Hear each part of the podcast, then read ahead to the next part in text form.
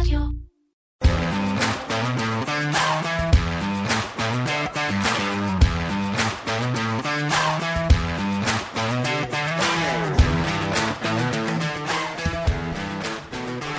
זה קרה איפשהו בזמן שבו התעסקתם במנגל של יום העצמאות, תוך כדי שחישבתם כמה עולה לנו המטס של חיל האוויר. סין רשמה אבן דרך משמעותית בניסיונות להגביר את השימוש במטבע המקומי שלה, היואן. לפי הנתונים שפורסמו, בחודש מרץ היקף המסחר במטבע הסיני חצה את היקף השימוש בדולר. כן, 48% מהעסקאות שעשתה סין עם מדינות אחרות בחודש זה בוצעו ביואן, בעוד ש-47% בוצעו בדולר. אז שלום וברוכים הבאים לפרק נוסף של פודקאסט מנועי הכסף של כלכליסט עם הכלכלן והאסטרטג הראשי של פסגות אורי גרינפלד. אהלן אורי. אהלן שי. אני שי סלינס, והיום ב, אה, נדבר על סין ועל הניסיונות שלה להפוך את היואן למטבע מרכזי, יותר מרכזי ממה שהוא היה. נברר מדוע חלק ממדינות העולם מעדיפות לשלם על שירותים וסחורות ביואן ולא בדולר. האם יש קשר לקורונה, והאם קיים סיכוי שבעתיד היואן יחליף את הדולר כמטבע רזרבה עולמי. אבל כל זה יהיה בחלק השני של הפרק, בשיחה שנערוך עם אה, אה, דוקטור אה, עודד ערן מה-INSS. אבל לפני כן, בחלק הראשון יש לנו כמה דברים בוערים, והיינו השבוע בחג, אבל העולם לא היה בחג. ויש לנו, אנחנו נדבר גם על הגירעון הישראלי, גם על תקרת החוב האמריקאית, ואולי אם נצליח להגיד כמה מילים על עוד בנק מקליפורניה ש...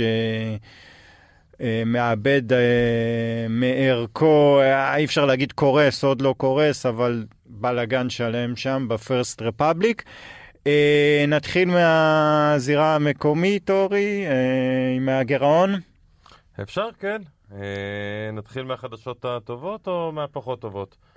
תתחיל בטוב, אנחנו באווירה... נתחיל בטוב. אז כן. תראה, סך הכל נתוני הגירעון האחרונים שהתפרסמו הראו שבאמת ה... הממשלה עברה אחרי כמה חודשים שהיינו בעודף תקציבי, זאת אומרת, היו יותר הכנסות מהוצאות, אז עברנו לגירעון, אבל זה גירעון עדיין מאוד מאוד נמוך.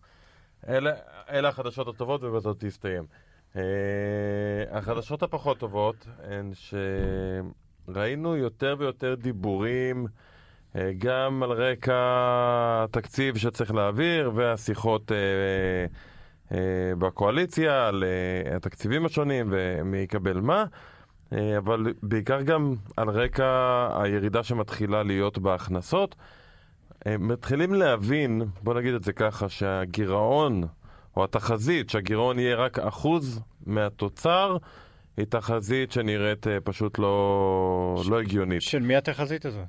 של משרד האוצר. Aha. אז פה, אתה יודע מה, אני חושב שאנחנו צריכים קודם כל לנסות להסביר איך, איך בכלל עושים תחזית כזאת ואיך זה עובד. אה, ומה זה, זה בכלל גירעון? הרי למדינה יש הוצאות. כן. אם זה שכר שהיא משלמת לעובדי מדינה, אם זה בנייה של אה, כבישים, אה, ואם זה רכישות של אה, טנקים, יש המון הוצאות, זה בעצם התקציב של המדינה, אה, וכדי לשלם את השכר או, או לקנות את הטנק צריך כמובן כסף, והכסף הזה מגיע בחלקו מההכנסות שלנו כאזרחים אה, ממיסים, רק שבדרך כלל, וברוב המוחלט של המקרים, ההוצאות יותר גדולות מההכנסות. הפער הזה, כי בסוף צריך לשלם למורים כסף, אבל אם אין מספיק הכנסות, אז מה עושים? הפער הזה נקרא גירעון, בעצם המינוס שהמדינה נמצאת בו במהלך השנה הנוכחית, ואת הפער הזה, מאיפה מביאים את הכסף בסופו של דבר? פשוט לוקחים הלוואה. כמו שבן אדם שפתאום יש לו הוצאה גדולה, אז הוא יצטרך לקחת הלוואה כדי לממן אותה, אם זה חורג מההכנסה שלו. בדיוק אותו דבר אה, קורה בממשלה ובממשלת ישראל בפרט. כשבונים את התוכנית לגירעון, אה, צריך לדעת שמה שבדרך כלל קורה, לא הממשלה הזאת, זה, זה נכון בכל ממשלה, אה, מה שבדרך כלל קורה זה שצד ההוצאות הוא די ידוע. זאת אומרת שיש יש חוק, יש כלל ההוצאה בישראל, אה, שאומר שאתה לוקח את ההוצאה של שנה שעברה, אתה יכול להגדיל אותה עד לרמה מסוימת, יש ממש נוסחה שאומרת כמה אתה יכול להגדיל את ההוצאה לעומת שנה שעברה, זה תלוי... סך ההוצאה או ספציפי? סך ההוצאה, בכסף. כל okay. אוקיי. הכסף שהמדינה מוציאה, אז אפשר להגדיל אותה קודם כל, זה תלוי בגידול באוכלוסייה, כי אנחנו רוצים לשמור על אותה רמת הוצאה פר אזרח. אז אם אה, האוכלוסייה גדלה ב-1.9 מדי שנה, אז קודם כל שההוצאות יגדלו גם ב-1.9 אלו, ומעבר לזה יש עוד פרמטרים שקובעים אם אפשר להגדיל עוד את ההוצאה, שהפרמטרים האלה תלויים בעצם במצב, נקרא לזה הפיננסי של המדינה, כמה חוב יש לה ביחס לתוצר וכן הלאה. אבל בגדול פה אין יותר מדי משחק, המשחק בצד ההוצאה הוא בתוכו. על, מי, על מה אתה מוציא את הכסף? שפה זה כל השיחות בקואליציה, אבל כמה אתה מוציא? זה ידוע מראש. אם צד ההוצאות ידוע מראש, צד ההכנסות ממש לא ידוע מראש, כי ההכנסות הרי תלויות בפעילות הכלכלית שתהיה. כן. אם יש האטה כלכלית, זה אומר שנגיד אנחנו מוציאים פחות כסף, אז נשלם פחות מע"מ. אם אנחנו נראה עלייה באבטלה, זה אומר שיהיה פחות הכנסות ממס הכנסה. אם חברות מרוויחות פחות, אז יש פחות הכנסות ממס חברות. זאת אומרת שאלא אם כן יש לך כדור בדולח, אתה צריך להניח מה יהיה בכלכלה כדי לקבל איזושהי הערכה כמה הכנסות ממיסים יהיו לך. שזה דבר מאוד מורכב, ולכן מה שבדרך כלל קורה, זה שצד ההוצאות ידוע, מכוונים לאיזושהי רמת גירעון, למשל, אחוז מהתוצר, אם התוצר של ישראל זה בערך אה, טריליון אה, שש מאות. מהאוצר, מהאוצר שהיה בשנה שעברה, ב-12 חודשים לא, האחרונים, או מהצפי? מכ, מכוונים לסוף השנה הנוכחית שעושים. אה, אוקיי. אז נגיד... קלנדרית, זאת אומרת. קלנדרית, כן. אוקיי. כן. עכשיו בוא נגיד עוד פעם, נעשה חישוב אה, אה, סנדלרים כזה. נגיד שהתוצר בישראל הוא טריליון 600, אנחנו לא יודעים מה יהיה התוצר בסוף שנה, אבל נגיד שהוא טריליון 600, אה, אחוז מהתוצר זה אה, 16 מיליארד שקל, נכון? אני חושב חישוב נכון, כן? כן. אה, ואם אני קובע שאני רוצה שהגירעון יהיה 16 מיליארד שקל, אני יודע מה ההוצאות, אז עכשיו אני בעצם, וזה מה שבפועל קורה, אני בונה תחזיות כלכליות ככה שיתאימו להכנסות. שמאפשרות לי להגיע ליעד הגירעון. Aha. זאת אומרת, בעצם בונים את התחזית של ההכנסות כדי. להגיע למספר שהוא הגירעון, שהוא היעד. עכשיו... זאת אומרת שהם אומרים, מתאים לי גירעון של שלושה אחוזים בערך, אז מחשבים מזה, ואני יכול להוציא שלושה מיליארד, אה, שלושים מיליארד, מה שלא יהיה. ההוצאות, אתה לא יכול להוציא כמה שאתה רוצה, ההוצאות ידוע מראש. ההוצאות יש כלל מאוד מאוד ברור שקובע כמה מותר לך להוציא. עכשיו, אם אתה אומר, מתאים לי 3% גירעון, אז אתה תגיד, טוב, נראה לי שההכנסות יהיו ככה וככה, שאיכשהו זה יתכנס לאותו מקום. כן. עכשיו, אם תפתיע, מעולה, נכון? אם במקרה הגירעון יהיה פחות מ-3%, נפלא. זה לא אומר שמותר לך להוציא יותר, זה אומר שפשוט המצב של מדינת ישראל משתפר מבחינה פיננסית. אתה לא צריך לקחת כל כך הרבה הלוואות, כמו שחשבת קודם לכן. אם יצא פחות כלכלה הפתיעה לרעה, זה פחות טוב, כי יש פה הפתעה שלילית.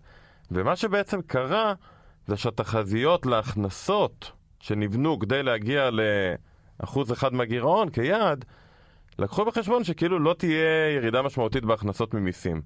וזה לא הגיוני, כי בשנתיים האחרונות היו הכנסות ממיסים ברמה שהיא חריגה בכל קנה מידה, בעיקר בגלל ענף הטכנולוגיה, קצת בגלל מה שקרה בשוק הנדל"ן. שוק הנדל"ן כרגע בקיפאון, ענף הטכנולוגיה בטח בקיפאון, אין גיוסים של כסף חדש, אין אה, אה, אה, אקזיטים של חברות, כל אקזיט כזה זה עוד כסף שנכנס לקופת המדינה, ולכן הסיכוי שנגיע בסוף השנה לגירעון של אחוז אחד, אה, אני לא אוהב להגיד אף פעם אפס, אבל שואף לשם מאוד מאוד חזק.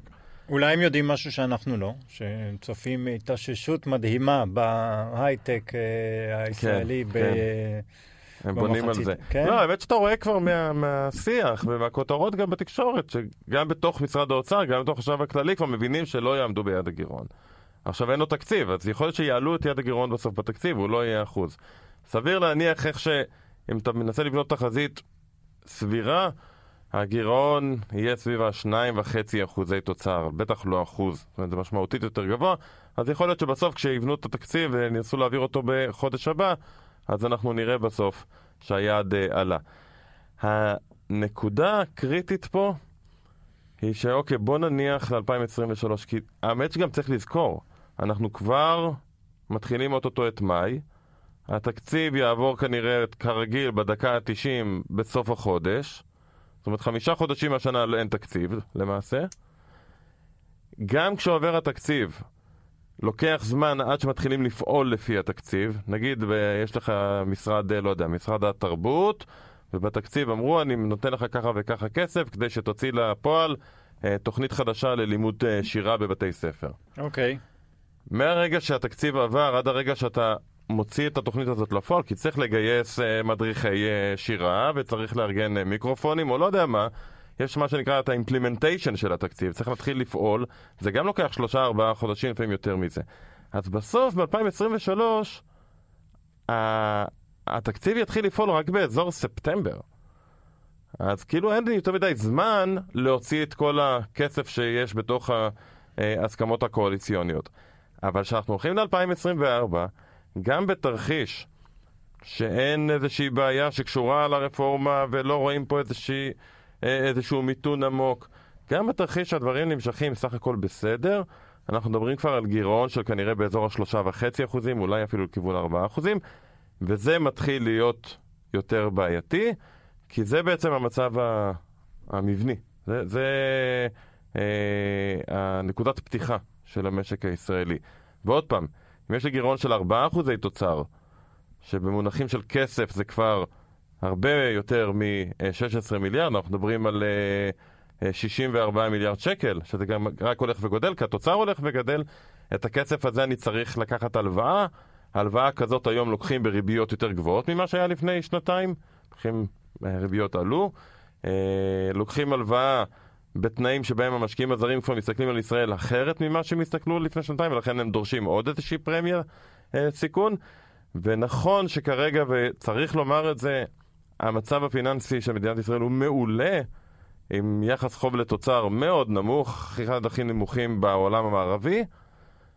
ככל שמשאירים את הגירעון ברמות כאלה של 4% ולא דואגים בטווח הקצת יותר ארוך להחזיר את זה לרמות אה, סבירות יותר של 3 אחוזים, 2.5 אחוזים, אז המצב הפיננסי הולך ונהיה קשה יותר, ובעיקר זה חשוב כי אתה רוצה שהמדינה תוכל לעזור כשצריך. ובואו נשים את הדברים על, על, על השולחן. היה לנו את הקורונה, זו הדוגמה הכי הכי טובה. הגענו לקורונה במצב פיננסי מעולה, זה אפשר למדינה להוציא לפועל תוכניות אדירות. אה, אם זה התמיכה ואם זה אה, ההוצאות על מערכת הבריאות.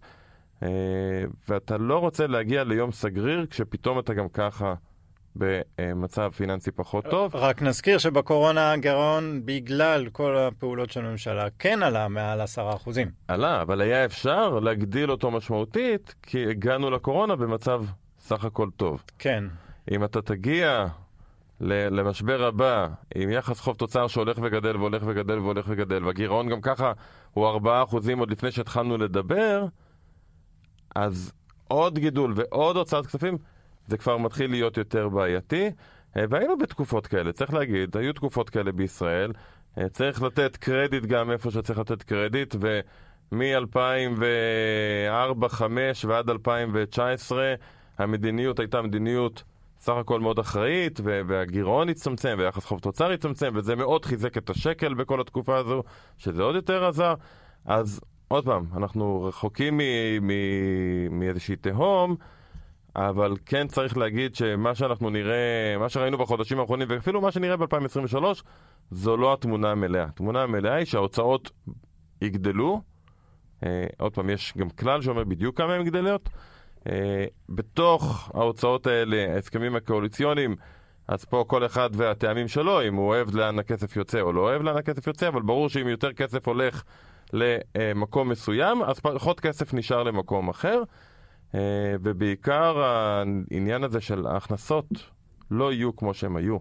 גם אם הדברים אה, קצת יירגעו ויסתדרו, אנחנו לא נראה את אה, תעשיית ההייטק הישראלית מייצרת כל כך הרבה הכנסות למדינה כמו שהיה בשנים האחרונות.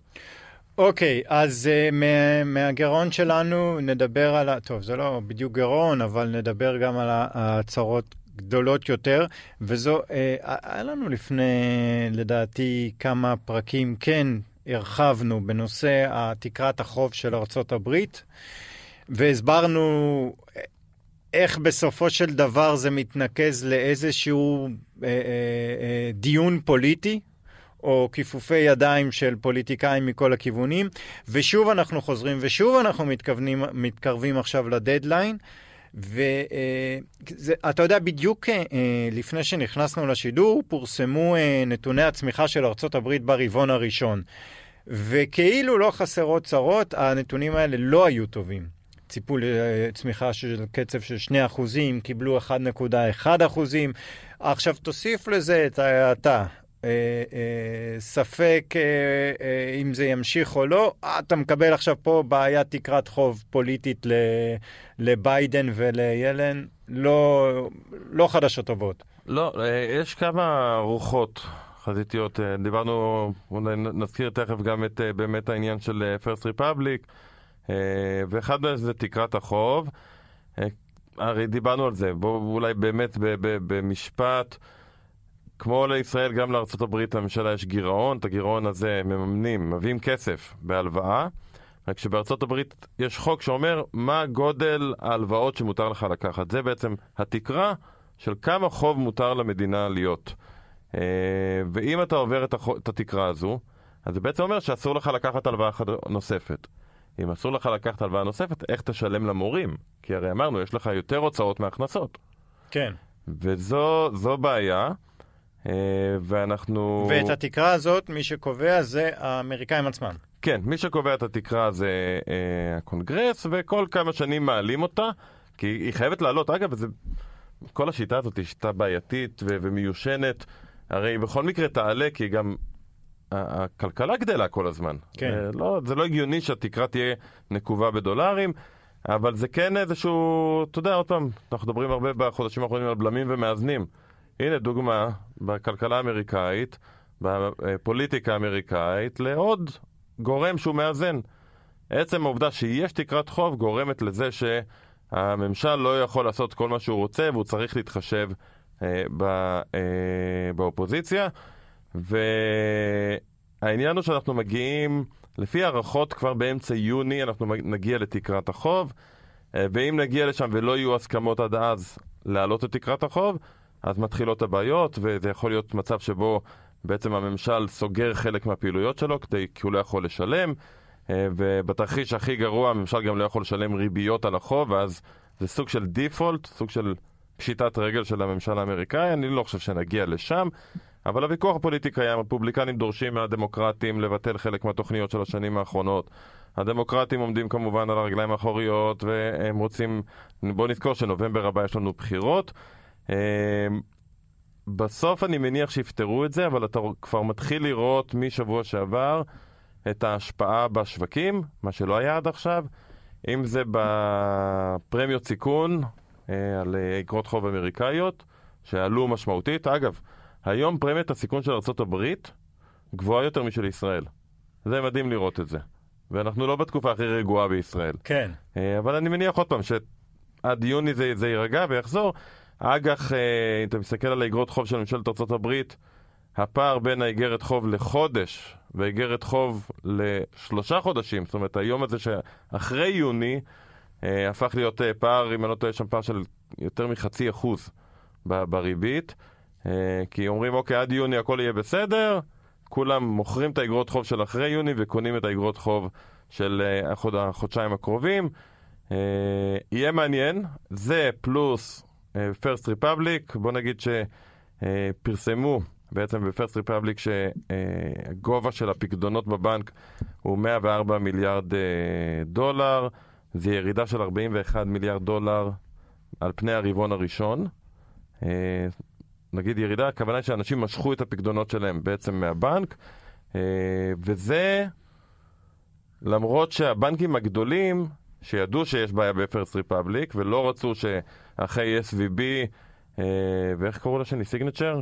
כן. אה, שלא רצו שהבעיה תתגלגל לבנקים הגדולים, אז עוד הפקידו בפרסט ריפבליק 30 מיליארד אה, דולר, אמרו להם בואו קחו מערוף, אנחנו שמים אצלכם כסף, העיקר שיירגע פה הסנטימנט השלילי, אה, ועדיין ברבעון הראשון בעצם הבנק איבד 40% מהפקדונות שלו. כן, גם, גם הסתכלתי, אתה יודע, המניה ממרץ ירדה ב-95%.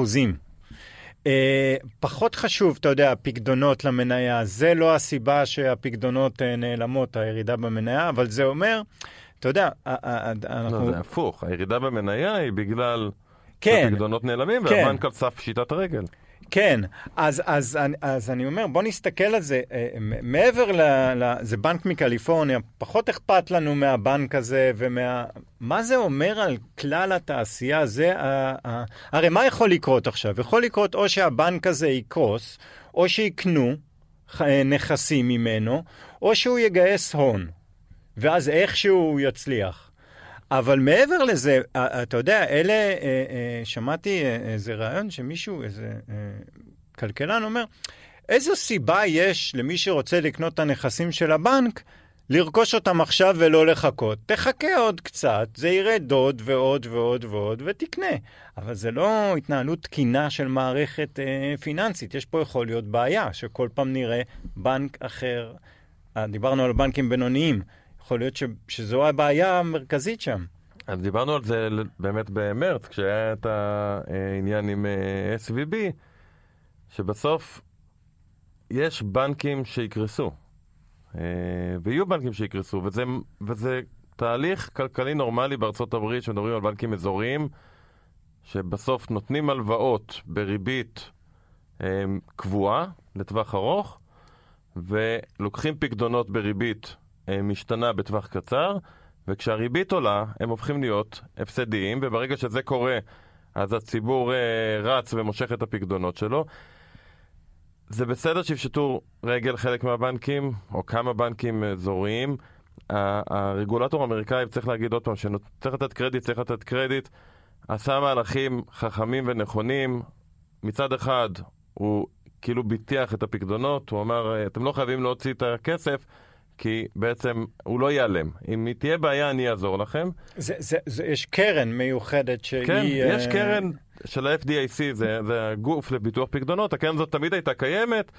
היא רק הייתה, היה מגבלה של הפקדונות עד 250 אלף דולר. זאת אומרת שאם יש לך פקדונות בשווי של כמה מיליונים, אז כאילו אתה תאבד אותם. כן. אז באו ואמרו כבר ב-SVB, אל תדאגו, אתם לא תאבדו את הכסף. בשביל להרגיע, בשביל שאנשים יפסיקו להוציא את הכסף מפקדונות, זה צד אחד. צד שני אמרו, אנחנו לא נציל אף בנק. משלם המיסים לא יציל פה בנקים כמו ב-2008. ומי שיחזיק מניות של בנק שלוקח יותר מדי סיכונים, בעיה שלו. Uh, והפד פתח להם גם קו אשראי, אז עיצבו את המערכת. צריך להגיד גם שפרסט ריפבליק פרסמו, והמניה אמנם יורדת ויורד חזק, ירדה 95%, אגב, אחרי שמניה יורדת 95%, זה לא שיש לה רק עוד 5% לרדת. כן. יכולה לרדת בעוד 95% כן, כן, בקלות. כן, כן. אה... ביום אפילו. כל יום לרדת 95%. בדיוק. אז פרסט uh, ריפבליק כן אמרו, חבר'ה, הנתונים האלה הם לסוף מרץ. באפריל זה התייצב. הסיפור של SVB, אם אני לא טועה, היה ב-17 או 18 במרץ, משהו כזה. זאת אומרת שמה שאנחנו רואים זה את התגובה ל-SVB, מאז הרגולטור עשה מה שעשה, uh, ונראה שהמערכת די התייצבה. כל עוד זה בנקים אזוריים, זה לא נעים, זה לא נורא. זאת אומרת, זה כן מייצר האטה בכלכלה האמריקאית, זה לא איזשהו משבר מאוד חמור. Uh, הפחד היה שזה יגיע לבנקים הגדולים, וכרגע נראה שזה לא המצב. פה, פה רק נ, נגיד שהלקוחות שונים. Uh, זה לא לקוחות הייטק. זה, uh, uh, לפי מה שאני מבין, זה, זה uh, תקן אותי אם טועה, זה לקוחות דווקא עמידים שקיבלו משכנתאות בריבית נמוכה. כי יכלו לתת אז ריבית נמוכה. כן, כן, פרס, בנק אזורי, מה שהוא בעצם עושה, הוא אומר, תביא את הפקדונות שלך, ואני אתן לך הלוואה. היום, העניין הוא שמה שקרה בחמש השנים האחרונות, זה ששוק האשראי נשלט לגמרי על ידי בנקים אזוריים. הבנקים הגדולים כמעט ולא הוציאו תיקי אשראי. אז, אה, אה אז נגיד, לא זוכר, 70 או 80 אחוז מהאשראי שניתן לנדל"ן מסחרי, לבנייה של מרכזי קניות ומשרדים וזה, הגיע מבנקים אזוריים. 50 אחוז כי הם פשוט נותנים הלוואה במחיר יותר אטרקטיבי? כן, הם מוכנים לתת לך הלוואה בריבית נמוכה, והריבית הייתה אותו מפסיד, כי על הפקדונות הם לא נתנו לך שום דבר. ואז מה שקורה, הריבית עלתה מאוד מהר, אז על הפיקדון הם צריכים לתת לך ריבית גבוהה יותר. כן. על ההלוואה הם לא מקבלים ממך יותר, כי זה הלוואה בריביות קבועות. היא לא משתנה, זה לא צמוד לפריים כאילו. זה ריבית שכבר קבענו אותה מראש לפני חמש שנים. ואז פתאום הבנק בהפסדים, ברגע שהוא בהפסדים ומתחיל לצאת כסף, אם אני עכשיו אמשוך את הפיקדון שלי, אז הבנק עוד יותר בהפסדים, כי הוא תמיד צריך לשמור גם על איזשהו יחס רזרבה.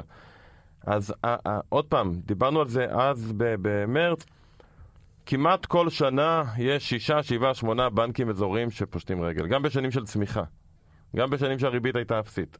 כן. זה, זה חלק מהמערכת האמריקאית. SVB עשה הרבה רעש, גם כי הוא בנק, אמנם בנק אזורי, אבל הסכומים שם היו הרבה יותר גדולים, כי זה סכומים של חברות טכנולוגיה שגייסו כסף והושיבו אותו ב-SVB, וגם שבגלל שזה היה בנק של ענף הטכנולוגיה, והפחד היה שהנפילה שלו תתגלגל למשבר בענף, והענף שהוא ענף שהכי צומח ומחזיק את הכלכלה האמריקאית. זה לא קרה. זה לא קרה, כי עצרו את זה. כן. ואמרו, חבר'ה, מי שיש לו פה כסף, יקבל את הכסף חזרה, אל תתחילו לפטר לי עובדים. אז הצליחו להרגיע את המערכת, ונראה שזה די התייצב במובן הזה. אנחנו עם דוקטור עודד ערן, לשעבר שגריר בירדן ובאיחוד האירופי, והיום חוקר במרכז אה, גלייזר במכון למחקרי ביטחון לאומי. שלום עודד, תודה שהצטרפת אלינו. תודה לכם. אה, עודד, ברשותך, אנחנו נדבר היום קצת על uh, uh, יחסים בינלאומיים, בעיקר עם uh, uh, סין וכל מיני ניסיונות של, ה, של סין לצבור דומיננטיות בשוק הבינלאומי. עוד לפני שנתחיל לדבר על זה, הרקע לכל מה שאנחנו מדברים, uh, uh, uh, תן לי לשאול את זה בצורה הכי פשוטה, זה שהם הצליחו uh, להתגבר על הקורונה? אה, לא, זה כבר אה, הרבה שנים שסין וארצות הברית מתחרות זו בזו, וזה המאבק בפן הכלכלי שבו התחיל אה, כבר לפני שנים. יש לו פנים אחרות, גם הנושא של טיוואן, גם הנושא של טכנולוגיה בנפרד, בייחוד הטכנולוגיה המתקדמת, בינה מלאכותית, אה, דור חמש, שש, שבע בתקשורת, אה, כל אלו הם אה, נושאי תחרות שהם הרבה יותר ותיקים ממשבר הקורונה. אוקיי, okay, אתה, אתה אה, לאחרונה גם כתבת, אה, תקן אותי אם אני טועה, כתבת מאמר שאומר, סין נחלצת מהחומה האמריקאית סביבה. נכון. אה, אה, זה לא קצת מוקדם מדי להגיד את זה? תראה, אני התייחסתי בעיקר לפן הבינלאומי. בנושא הכלכלי, אני חושב שעדיין הדעות בקרב הכלכלנים הבינלאומיים המוסדות הכלכליים הבינלאומיים היא אה, חלוקות. הצמיחה של סין ברבעון הראשון הייתה 4.5%. זה מדהים בהשוואה גם לסין עצמה, שירדה לסביבות 3% בשנות הקורונה, וגם בוודאי בהשוואה למה שקורה בארצות הברית ובאירופה, שבארצות הברית זה 1.6, הצפי לארצות הברית הוא 1.6 אחוז ל-2023. הצפי לתמיכה כלכלית באירופה הוא פחות מאחוז, וסין מסתובבת מסביב 4.5, עם צפי של קרן המטבע הבינלאומית, למשל, שנותנת תחזית של 5% צמיחה ב-2023. זה מדהים בהשוואה למה שראינו בסין בשנתיים, שלוש האחרונות. ולכן, גם בפן הבינלאומי, אבל גם בפן הכלכלי, הכלכלי יש כאלו שרואים היחלצות. בפן הבינלאומי אני רואה בהחלט היחלצות, אה, ב...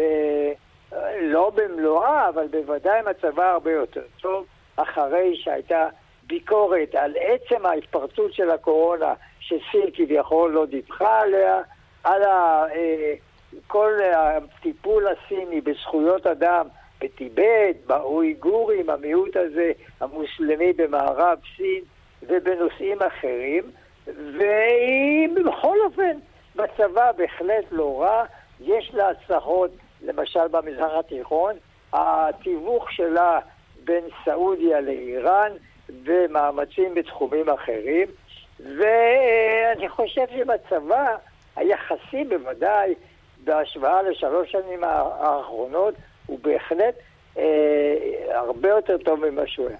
אז, אז בואו נחזור רגע לצד הכלכלי.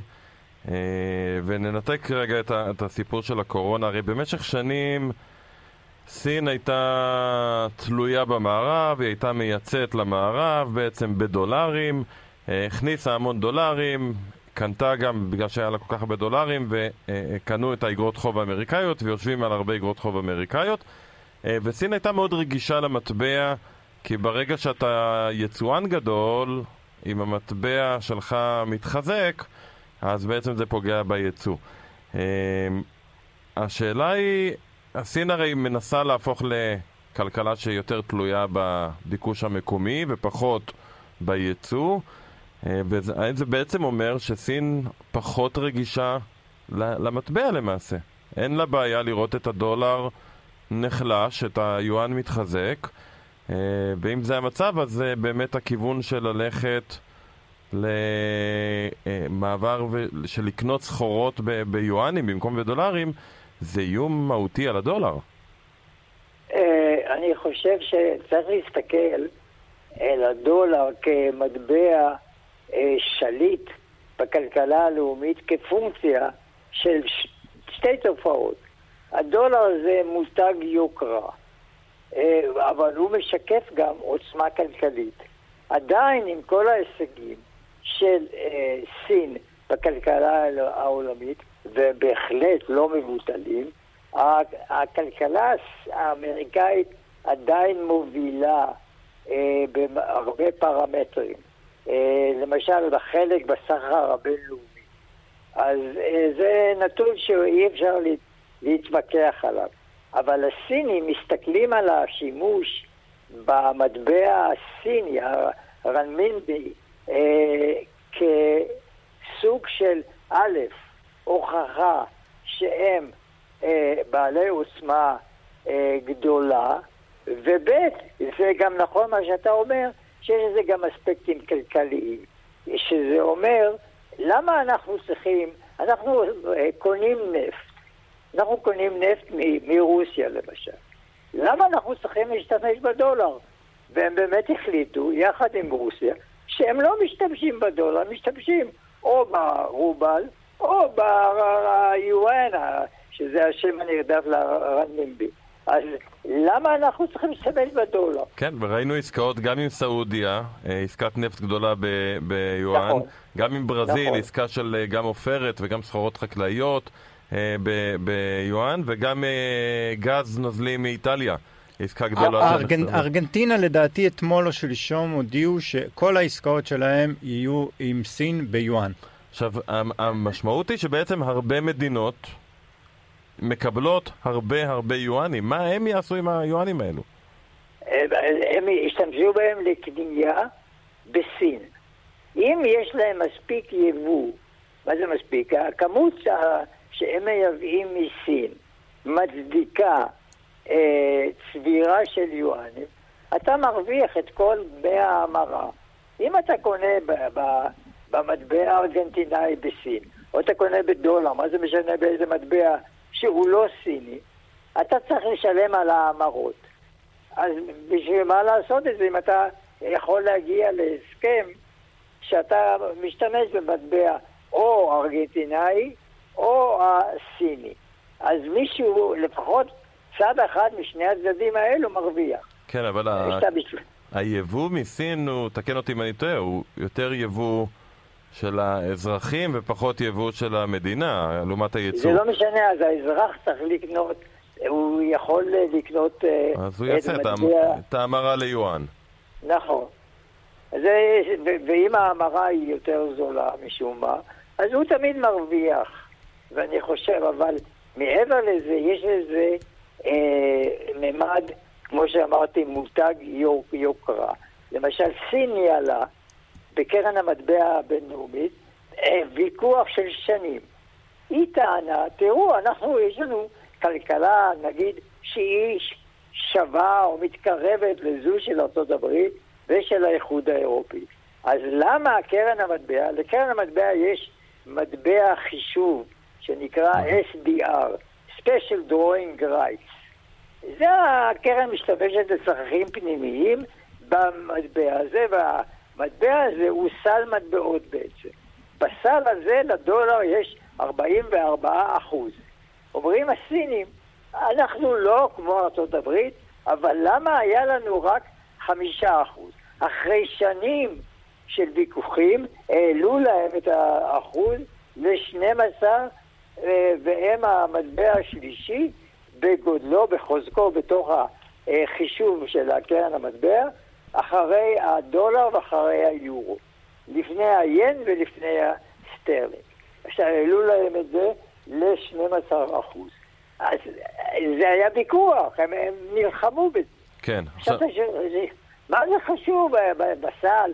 לא בסל, אבל זה נותן סוג של הערכה של המוסדות הבינלאומיים לחוזק של הכלכלה הסינית. אה, איך מעניין אותי לדעת איך, איך סין מתמודדת עם הביקורת על זה שבעצם היואן הוא לא, הוא לא בשוק חופשי כמו יורו דולר או כמו מטבעות אחרים. הוא, הם, הם הרבה יותר מתערבים ב, ב, בשער נכון. שלו, דיברנו על זה מספר אה, פעמים. זו הייתה הביקורת של קרן המטבע במשך השנים על הנושא של ה-SDR, על... צריך להבין, זה בסוף המטבע הזה, ה-SDR זה הרזרבות העולמיות. קרן המטבע בעצם לוקחת מ, גם מבנקים מרכזיים, כמו בנק ישראל, אה, אה, התחייבות מט"חית לפי המשקלות. אה, וזה אומר שאם נכון. זה עולה, אז בנק ישראל צריך להחזיק ברזרבות שלו יותר יואנים.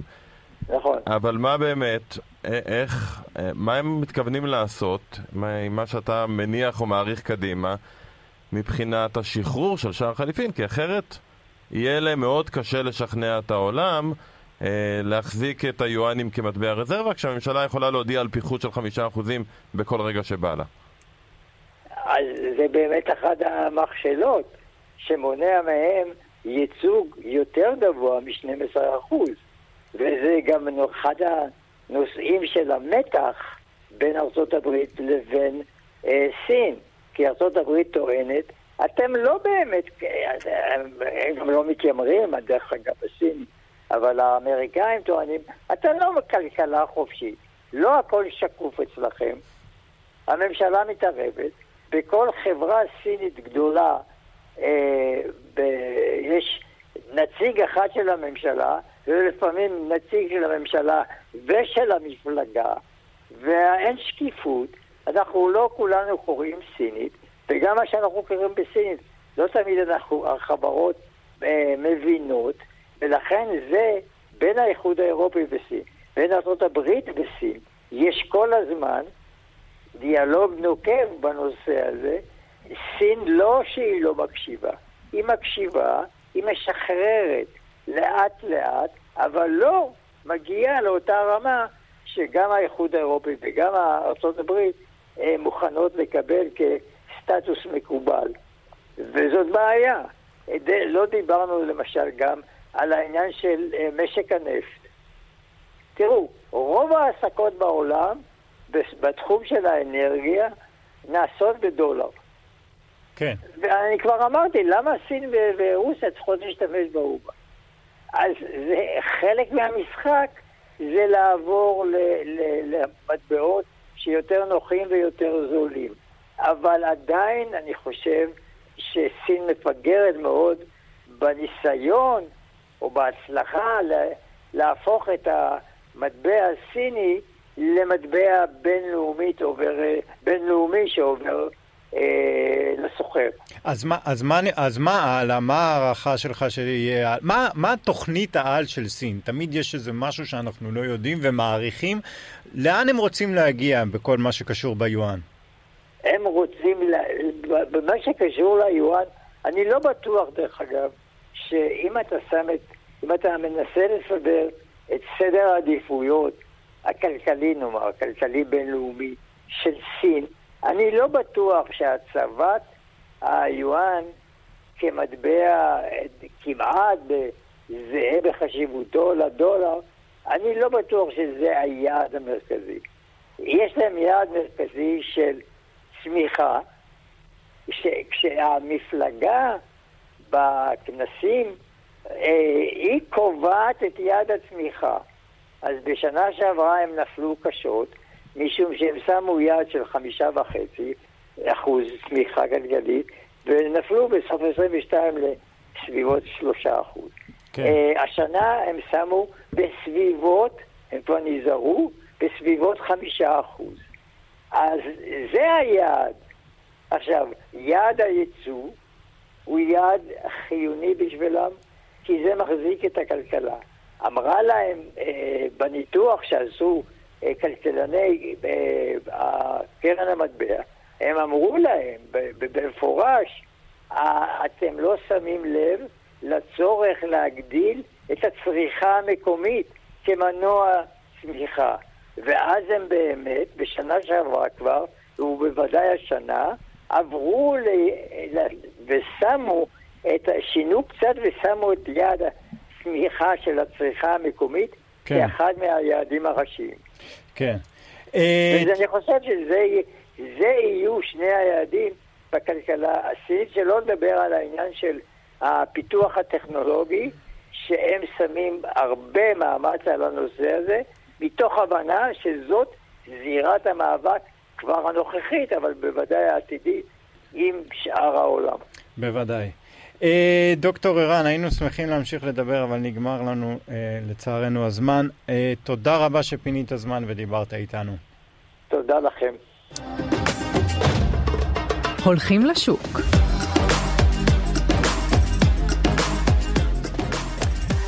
תודה רבה שחזרתם אלינו, אנחנו עם האירועים החשובים שכדאי לכם לשים לב בשבוע הבא.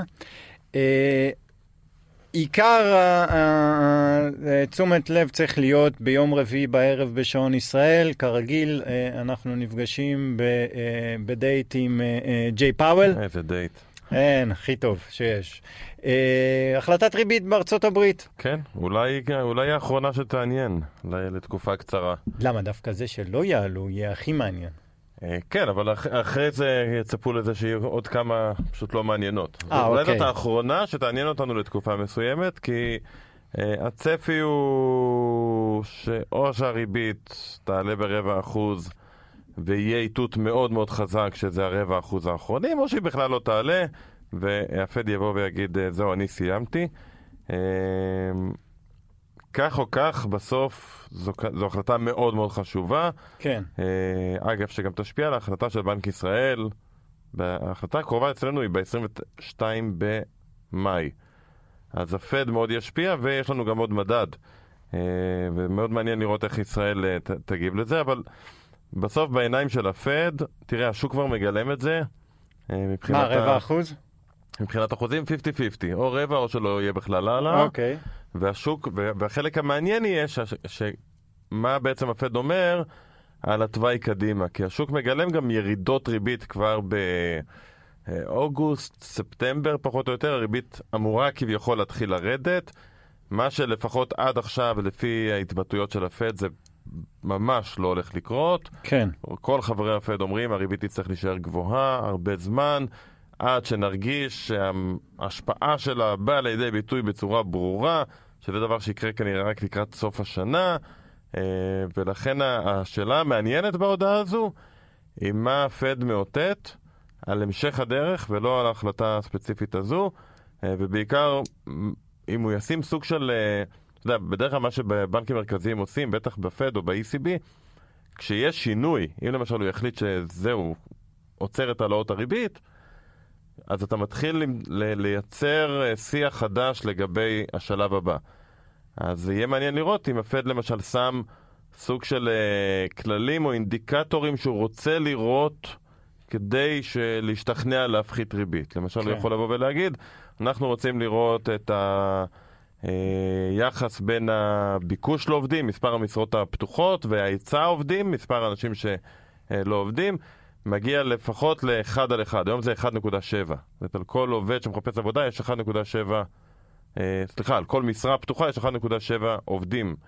אה, עוד פעם, הפוך, זאת אומרת, יש מחסור בעובדים. כן. אה, והפד יכול לבוא ולהגיד, אני רוצה לראות את זה מתאזן, שהלחץ משוק העבודה נרגע, ועד שזה לא יגיע לאחד על אחד, אל תחשבו בכלל על הפחתת ריבית.